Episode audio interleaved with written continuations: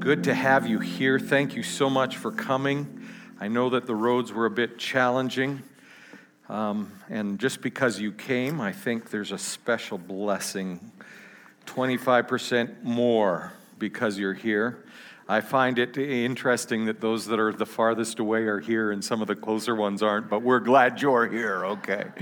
And uh, it's good to have you. I just want to make mention that uh, Monica's newest book is out. It's the story of her life. It's called Silent Strength. Monica, just stand up and do a sort of a pirouette so everyone knows. Congratulations on this. That's an amazing accomplishment. You can buy it from her or get it on Amazon. Doesn't that sound cool that we've got Amazon authors in our church? It's just really cool. Listen, we are uh, finishing up our series on Love Never Gives Up this morning. And uh, so, because you have your Bibles, I want you to take and turn with me to John chapter 13. Love never gives up, love never quits, it keeps going to the end. We've uh, spent this month looking at love, the love of God for us, and the love we have for Him. And this morning, our text calls for us to love all people everywhere with a love that's sacrificial, a love that's focused on others and their needs, and is selfless. A love that never gives up. The text is both an illustration and a teaching, and it's given to the followers of Jesus at the most inopportune moment in the ministry and times of Jesus. It's the night before Jesus is betrayed. The disciples have gathered together to observe the Passover meal, and, and, and Jesus wants to deal with a, a stubborn mindset that he finds inside of his followers and wants to dig at a difficult character flaw that's found, honestly, in all of us. The most natural thing in the world to do is to look after ourselves, to shut others out so that we can focus on what's in front of us, eliminate anyone and everyone who might become a distraction to what we think is our best interests. Jesus says when he encounters that in his disciples and when he encounters it in me, when he encounters in you, we need to talk. Time and place are important. John chapter 13, verse 1 Before the Passover celebration, Jesus knew that his hour had come to leave this world and return to his Father. He had loved his disciples during his ministry on earth, and now he loved them to the very end. It was time for supper, and the devil was already, had already prompted Judas, son of Simon Iscariot to betray Jesus. The words that say Jesus knew in that verse are vital. He knew who he was. He was the Son of God. And he was dispatched to take away the sins of the world. He knew the cost of such a mission and, and what, it would, what it would look like. He knew his foe and understood that hatred for who he was and, and what he was about to do would drive his enemy to take on extreme measures to, to attempt to derail that mission.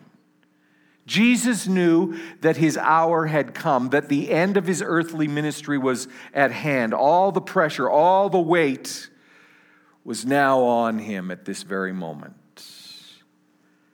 Add to that information the understanding that the devil had already come and had whispered, had prompted Judas to go out and to betray Jesus. Add to that that Jesus knew that this was only the first one who would leave him, who would walk away from the plans that he had and, and walk right into his enemy's camp, and that he knew that the rest would abandon him in his hour of greatest need. Jesus knew, knew that they would not be faithful, but, but it says that Jesus had loved his disciples. He, he had cared for them. He was invested in them. He had poured all that he was, all that he had into them, and throughout his earthly ministry. And despite what he knew, he would love them to the very end. To the very end. He knew all that was coming but he would love them to the very end. He would not, he could not give up on them. Love them completely. Love them without reservation or condition. He loved them. He addresses two of our biggest issues in those first two visits. The first is the most difficult. When, when we meet need, when we're requested to do something, to, to find an answer that, that, that's going to cost us something, the very first thing that we pull out of our pocket is, you know, I, I don't know, I, I really am too busy right now. Life is hectic for me. I'm so behind. The pressure is intense in this season. I just can't make it happen right now. You will have to find someone else. If anyone could have used that excuse, it would have been Jesus. He knew he'd not only finished the most hectic, action filled, and packed week of his life, but now he's going to all that was going to be required of him on the cross. But he didn't say you'll have to find someone else. I want, I want you to hear me. I'm, I'm not advocating that we sell our bed and we forget about our vacation time and plan on being a one person rescue mission for the world 24 7. I, am not saying that. There needs to be boundaries in our life. There needs to be rest. There needs to be a part uh, ju- where we're apart from all the pressures and all the interactions that go on, just like Jesus had. However, much of our time can be filled with things that really have no significance. Things that, without even thinking of them, they just fill up our day, fill up our time, spend our energies.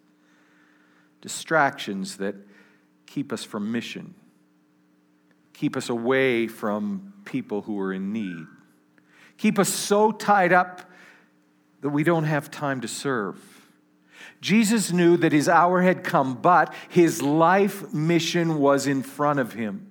Matthew 20 says that for even though the Son of Man, for even the Son of Man, one of the titles for Jesus, came not to be served, but to serve others and to give his life a ransom.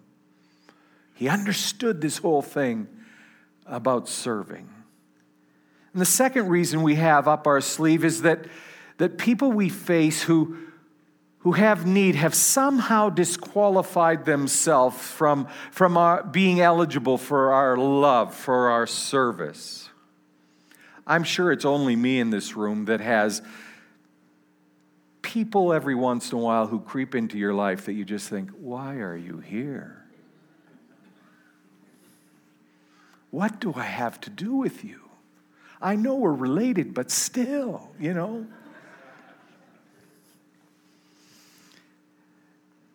There are people that are mean spirited, people who have hurt our feelings, don't live right, don't believe truth like I do, don't see things the way I see them, don't understand the truth about who God is and what He requires. The list is long and it, and it makes it so easy to push people and their need off of our front step. Jesus knew, the verse says.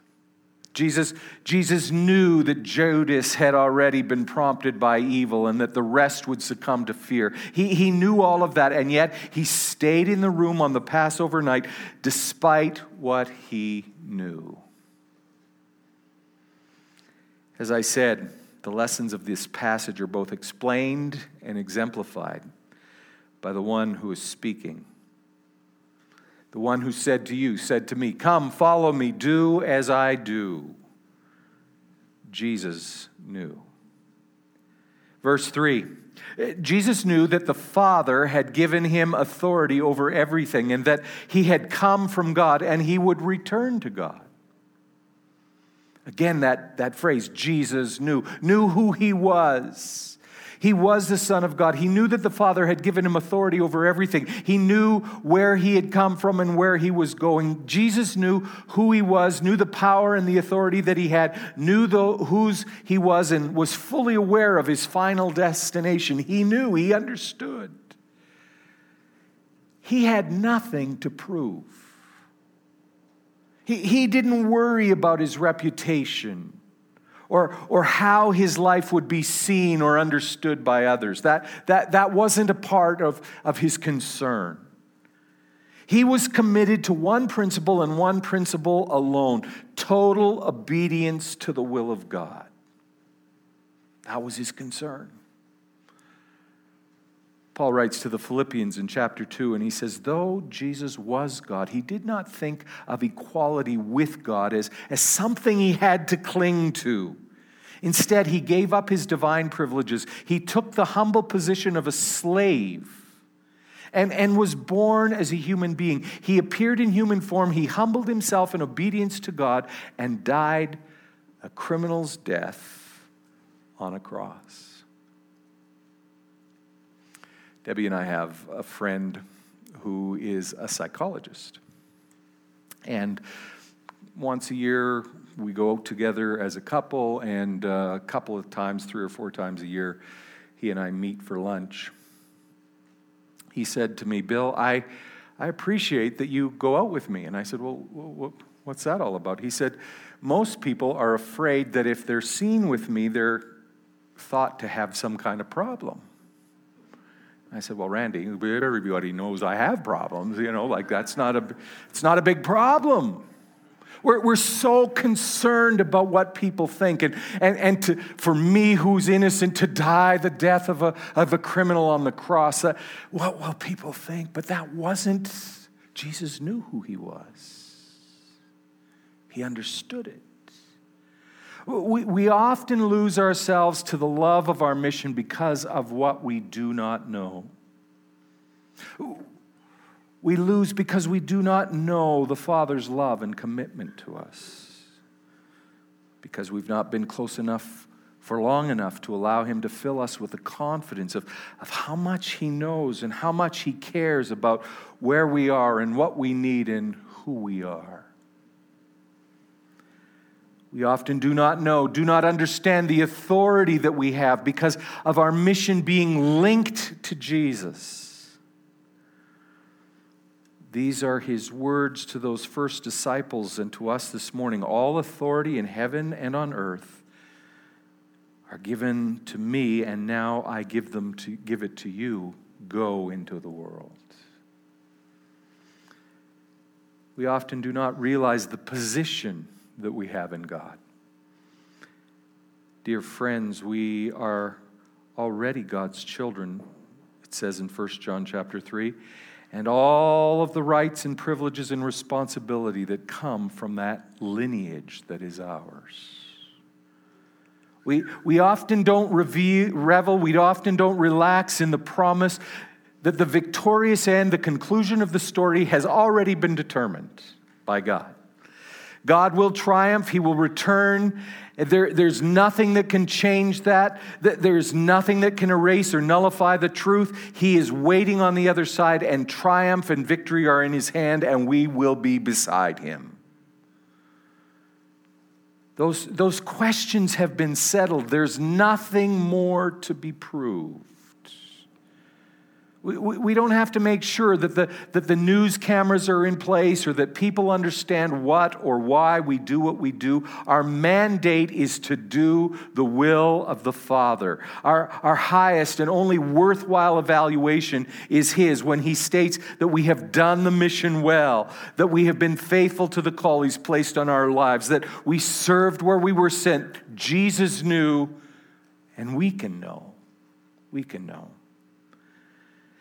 because of what he knew, because of, of, of, the love he had for his own, the, the events that are mentioned next are so very important.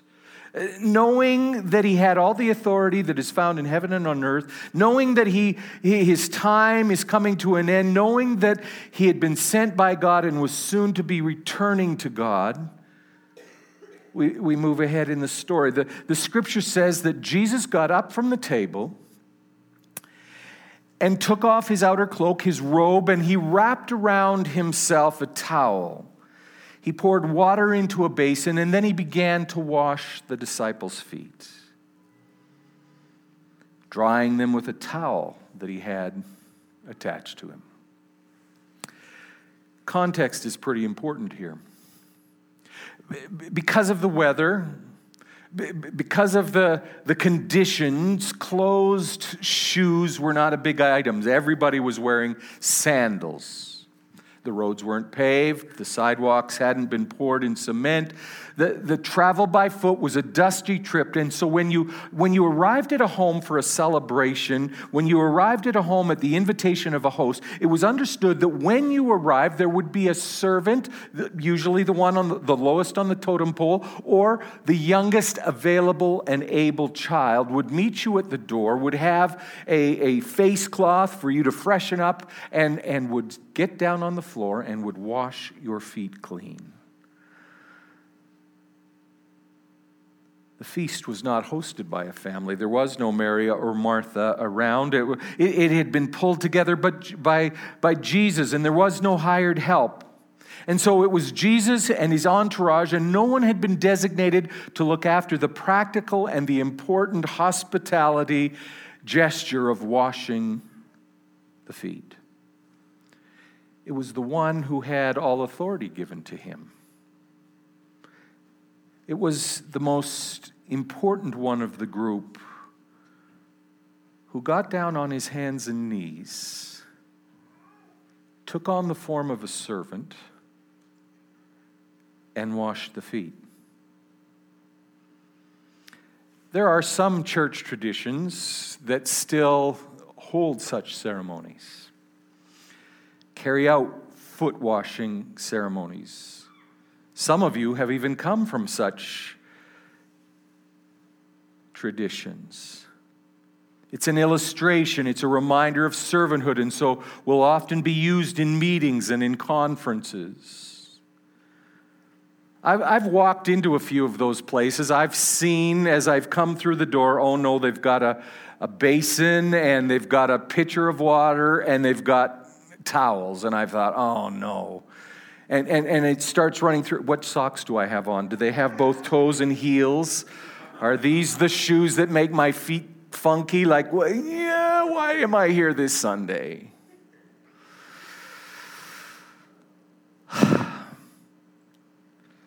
It's uncomfortable. We don't like people touching our feet. We don't, we don't like people taking our shoes off. We, peeling our socks off, to publicly wash our feet.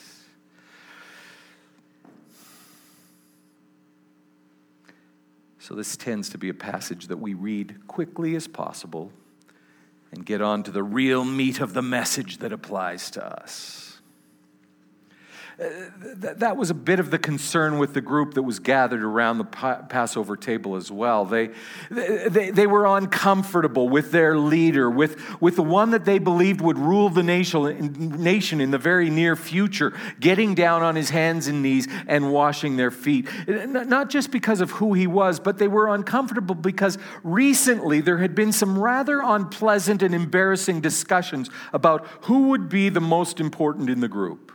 Who, who would get the finance portfolio? Who would be the minister of external affairs? The, the, the, questions had been bold, they'd been up front. They, they'd come to Jesus, and, and, and as boldly as you please, they had said, Tell us this who's going to be the greatest ones? Who's your favorite? Who have you picked for the power pot, spots? It was a burning question and, and one they needed to ha- have answered as soon as possible so that the important souls, those, those ones who had been chosen by him to fill the power positions, could begin to train and, and, and could begin to prepare for the weight of the important roles that they had been designated. And, and it was a sincere question, even though it was a misguided question. It was evident that they had not been listening and certainly had not been understanding what Jesus had been saying all along. And so there's this, there's this back and forth. There's this, this who's going to be the most important? And Jesus waits till it gets quiet, and he, he goes and he reaches out to a small child, and he brings the child to stand close to himself, and he holds that child close and says, Learn, learn this well. Uh, unless you dramatically change your way of thinking and you become teachable, and learn about heaven's kingdom realm with, why, with the wide eyed wonder of a child, you will never be able to enter into that kingdom. Whoever continually humbles himself to become like this gentle child is, is the greatest one in heaven's kingdom realm. They didn't know what to do with that, they didn't know how to handle that. And so at supper, Peter is the one who struggles the most with this foot washing being done by Jesus and, and says, Listen, I know who you are, and I will not allow you. I refuse to allow you to wash my feet. That's not going to happen. This is a test, and I'm not going to fail. You will never wash my feet, not now, not ever. You're the next leader of Israel. You have more important things to do. And Jesus just again lets him run out of gas and then looks at him and says, Peter, if I'm not allowed to wash your feet, then you don't belong to me. There's a principle that you're missing that's central to the kingdom and how it operates. And if you miss that principle, you are not a part of the plan, not a part of the mission. And Peter panics. He, he, he thought he was answering the question right, but he realizes he's not. And so he says, Well, if that's the case, then not just my hands, but God, give me, Jesus, give me a bath. Things get really uncomfortable then.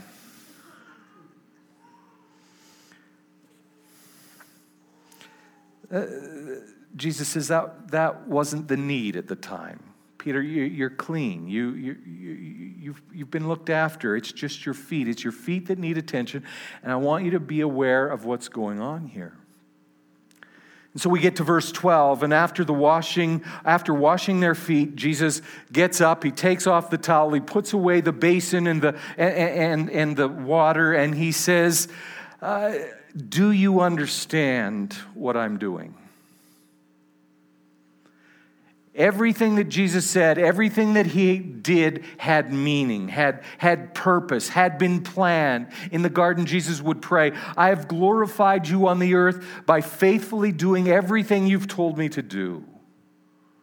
This was part of what God had told him to do.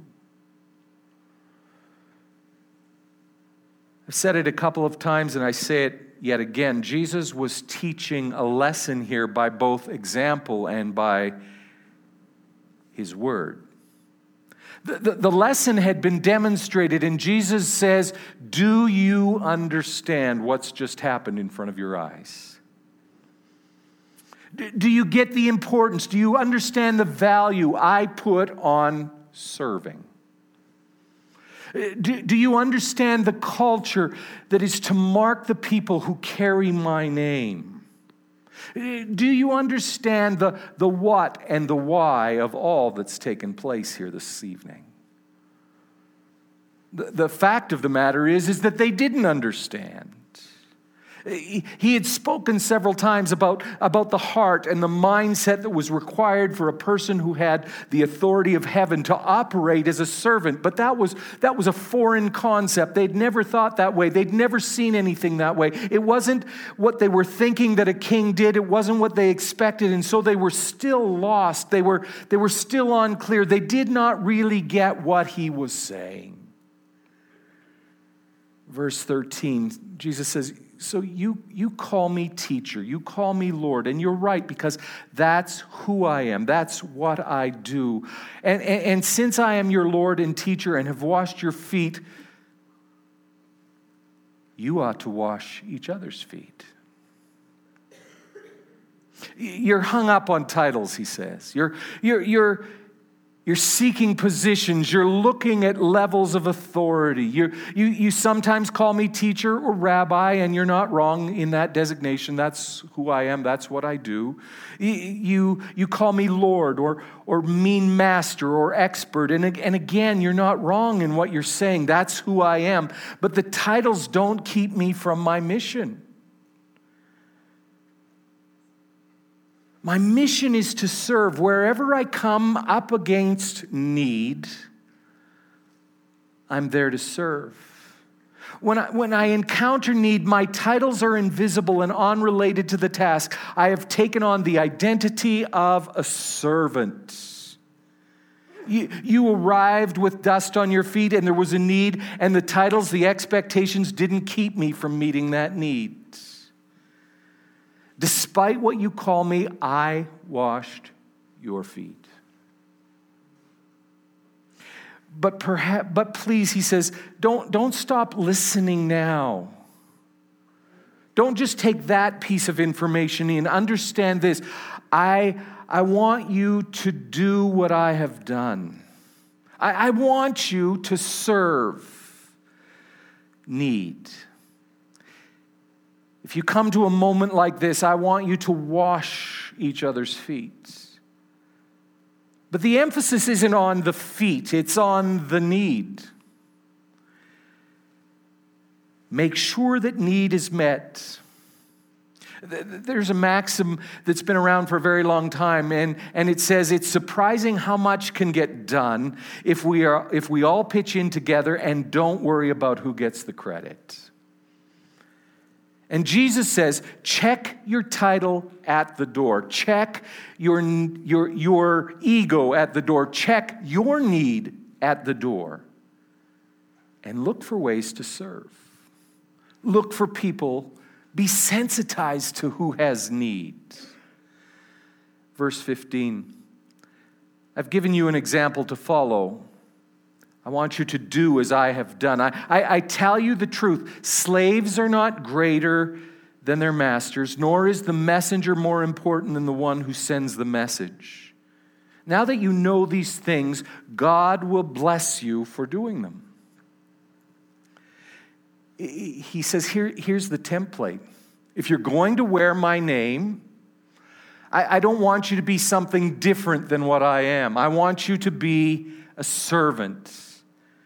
He, he, he's, this is the way the kingdom works. This is the way the work is to be accomplished. Remember that I have done what I've done and use that as an example. Do what I have done. Go to into every situation with a love for people eh, that God has given to you. Don't let the love become cold. Do not let your love lack passion. Do not let your love flag and, and, and, and almost die so that you're willing to give up and walk away. Love passionately. And with that mindset, look for need and serve that need to the best of your ability. No matter how unimportant it seems to be, no matter how insignificant it might be, serve the need. Never get to the place where you feel like you have outgrown the place of a servant, because if you have, you've missed the message. The, the rule of the kingdom is that we do what the master does. We value the things that the master values. We act, we conduct ourselves in the way that he has exemplified. The, the understanding is that no matter what brilliant new revelation we have about new methods or new understandings of our place in God, we are never to abandon the understanding that we are to be loving servants. If, if we should abandon that understanding, then we have abandoned, we have walked away from our leader. We have abandoned our king. Again, I, I, remind myself frequently that the, that the way that our lives are measured are by some very clearly marked expectation that Jesus spells out. He says, Listen, there will be a day that you'll arrive and you'll stand before God, and He will determine the quality of your work. There are about four of them. The work, first of all, must be done well, done the way that God called us to do it. The second is, is that the message, the mission requires that we be, be good. We, we be people of character, people who operate integrity and, and in kindness and with gentleness, that we reflect the moral character and personality of our King. The third is, is that we would be faithful, we would be dependable, reliable to call to the call that's on our life, to the mission that we're given. Not just when it's convenient, not just when it suits, not when we're with people who deserve our time or attention, but, but fixed to and not swerving com- to complete obedience to the will of God with the understanding that He has led us to the people who are standing in front of us. And finally, that we move forward with a, a specific mindset. That we're not dictators, we're not obnoxious bullies that will accomplish our task at the expense and on the backs of whoever might be around.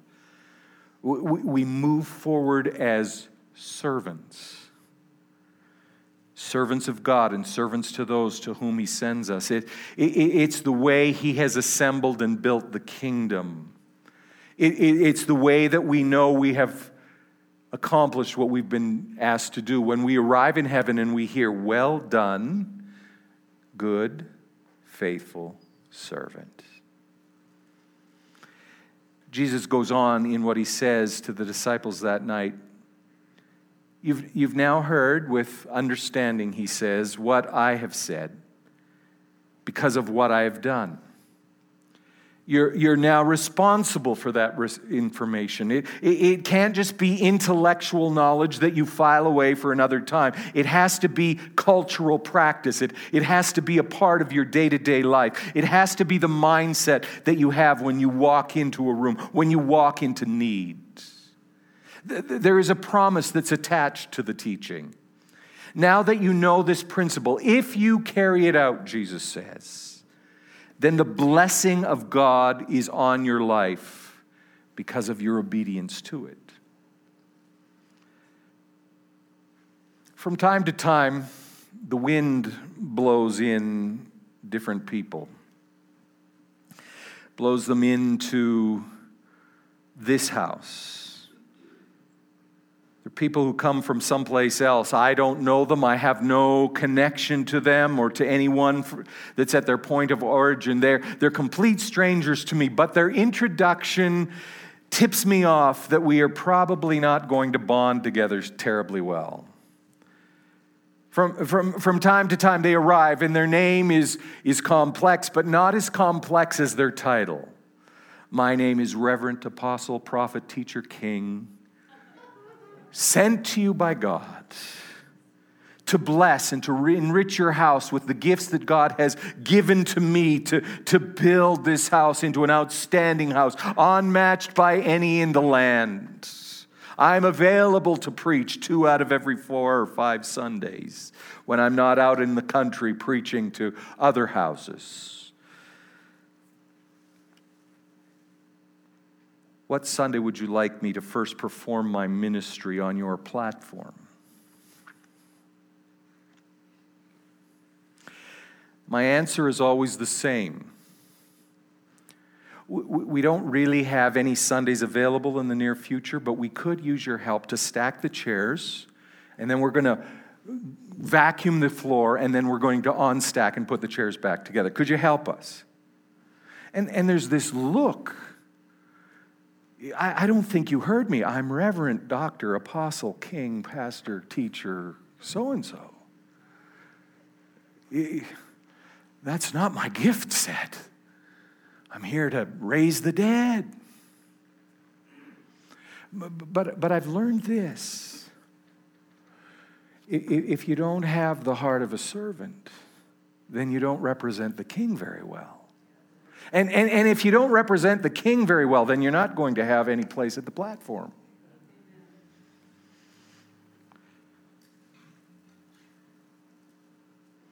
Usually they huff out the door and they never return because we've not recognized the special calling on their life. But I haven't seen the Spirit of Jesus. I haven't seen the attitude, the posture of a servant when we lose that approach to people, when, when servanthood falls off of us, it affects the way that we think and that we interact with people. And we tend to get grumpy. We, we tend to get a bit edgy. We tend to be frustrated and, and maybe even a little angry. Because you see, the, the blessing of God is lifted because we don't approach our mission with servanthood. D- does that make sense to you? It's not just one verse in this particular passage or this gospel that, that calls us to humble service. It's, it's throughout the New Testament. And, and, and I, I've picked out a couple, not, not very many, but just a couple. Uh, here's from Matthew chapter 5. Jesus is speaking. You are to be light, bringing out the God colors in the world. God is not a secret to be kept. We're, we're going public with this as, as the as public as a city on a hill. If, if I make you light bearers, don't think I'm going to hide you under a bucket, do you? I, I'm putting you on a light stand. Now that I've put you on a hilltop, let your light shine. Let, let your good works be seen. Keep open house. Be generous with your lives by opening up to others. You'll prompt people to open up to God because you have opened up to them. This generous Father in heaven. Be generous with everyone. Keep open house. Don't wait for the right conditions to present themselves so that you're comfortable to be all that God has made you to be. Go in, open up to others, give yourself away in service and in generosity, and your actions will prompt people to open up to God. Just, just stop and think. Think about people in your life who made a difference you might have been going in the wrong way, but somebody came and they opened up their life. They were generous to you. For me, it was a teacher in grade three. I had had a horrible experience in grade two. The teacher was a first year teacher, and in about October decided, well, maybe this isn't what I want to do. And so she just quit teaching.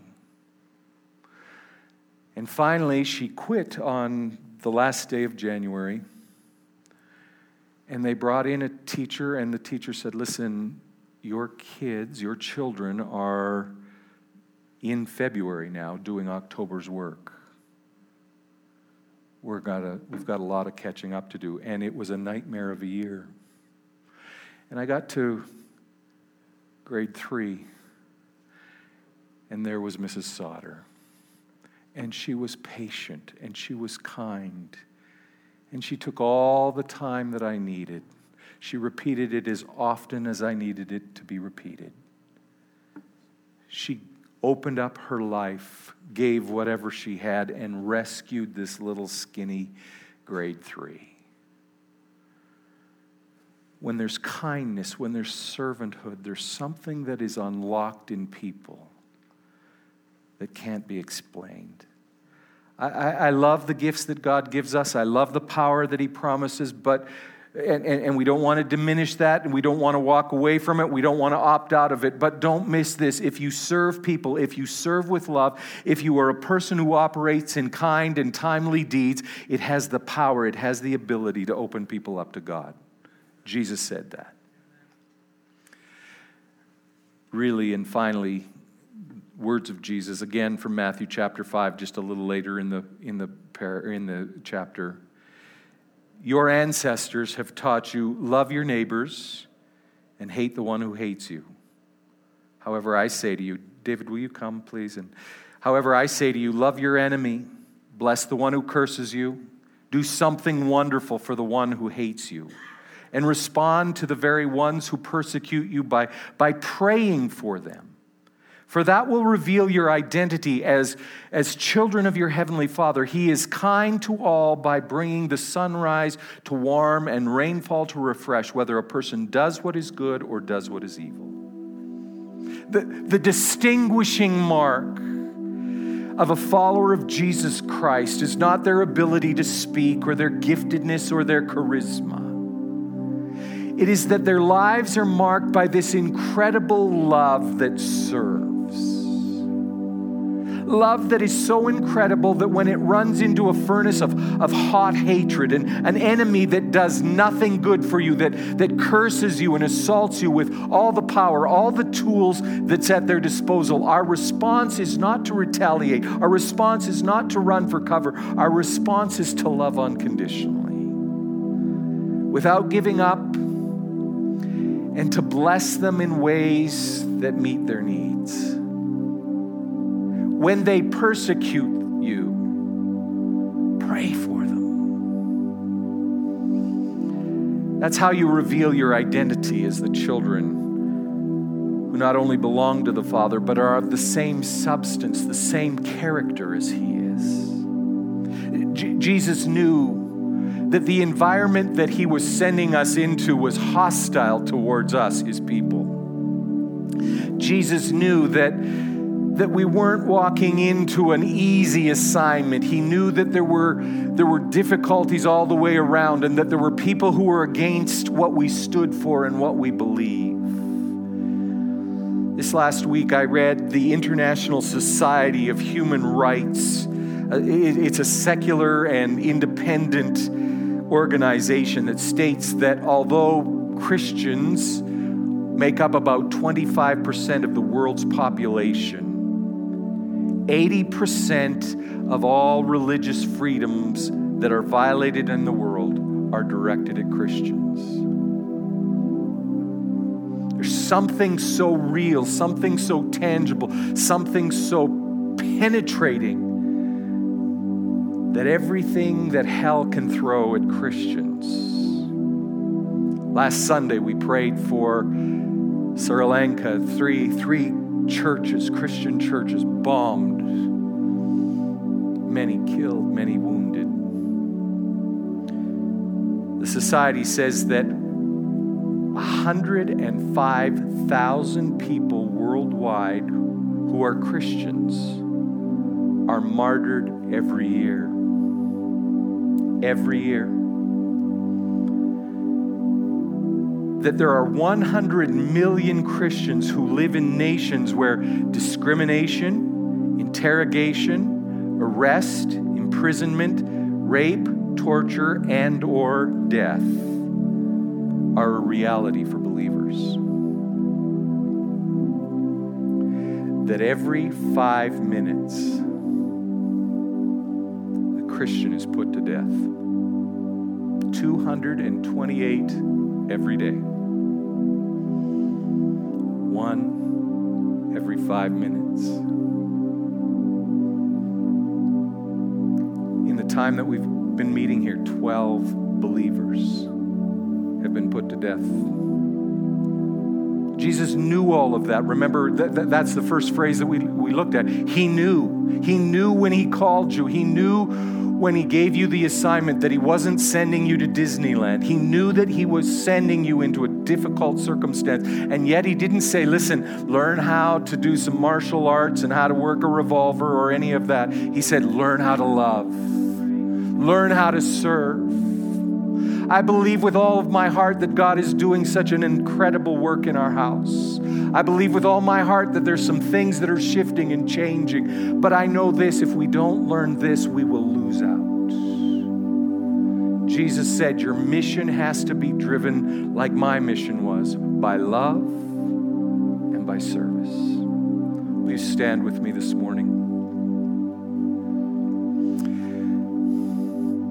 I, I made mention of this earlier in the in the message, and I and I said it in a light way, but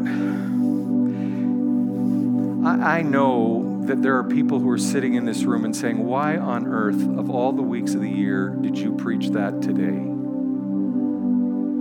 In the last day or two or the last week or two, you've had an encounter with somebody that you you've just been trying to think what would be the best and most Christian way to do away with that dear soul. Save sick and dead. Come on, Jesus. You know, just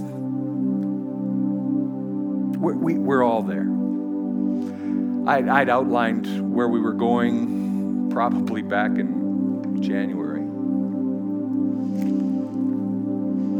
And to tell you the truth, there have been a couple of times that I wish I could have changed this message.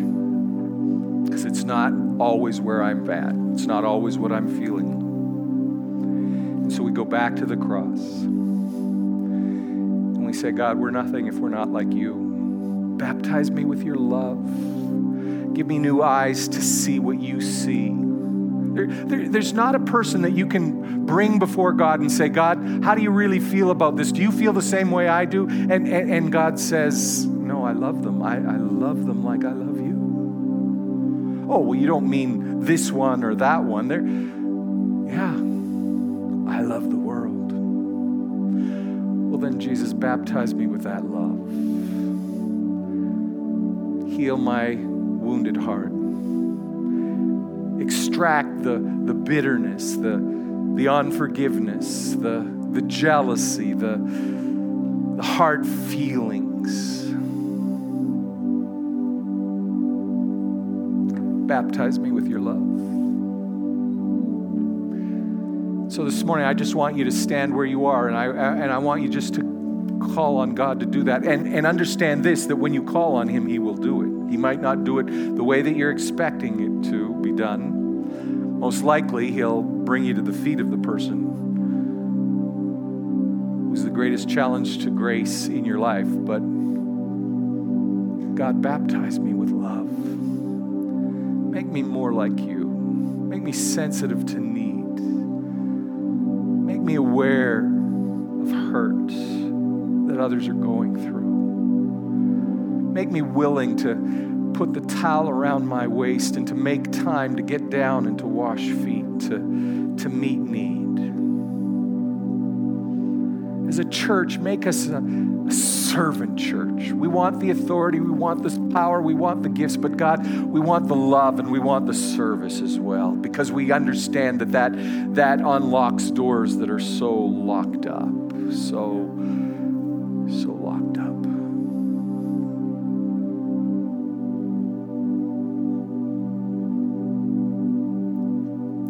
It's about 13 years ago, church, that uh, Debbie and I were having a, oh, it's maybe even longer than that, maybe 17 years ago. We'd hit several rough patches. I was physically sick.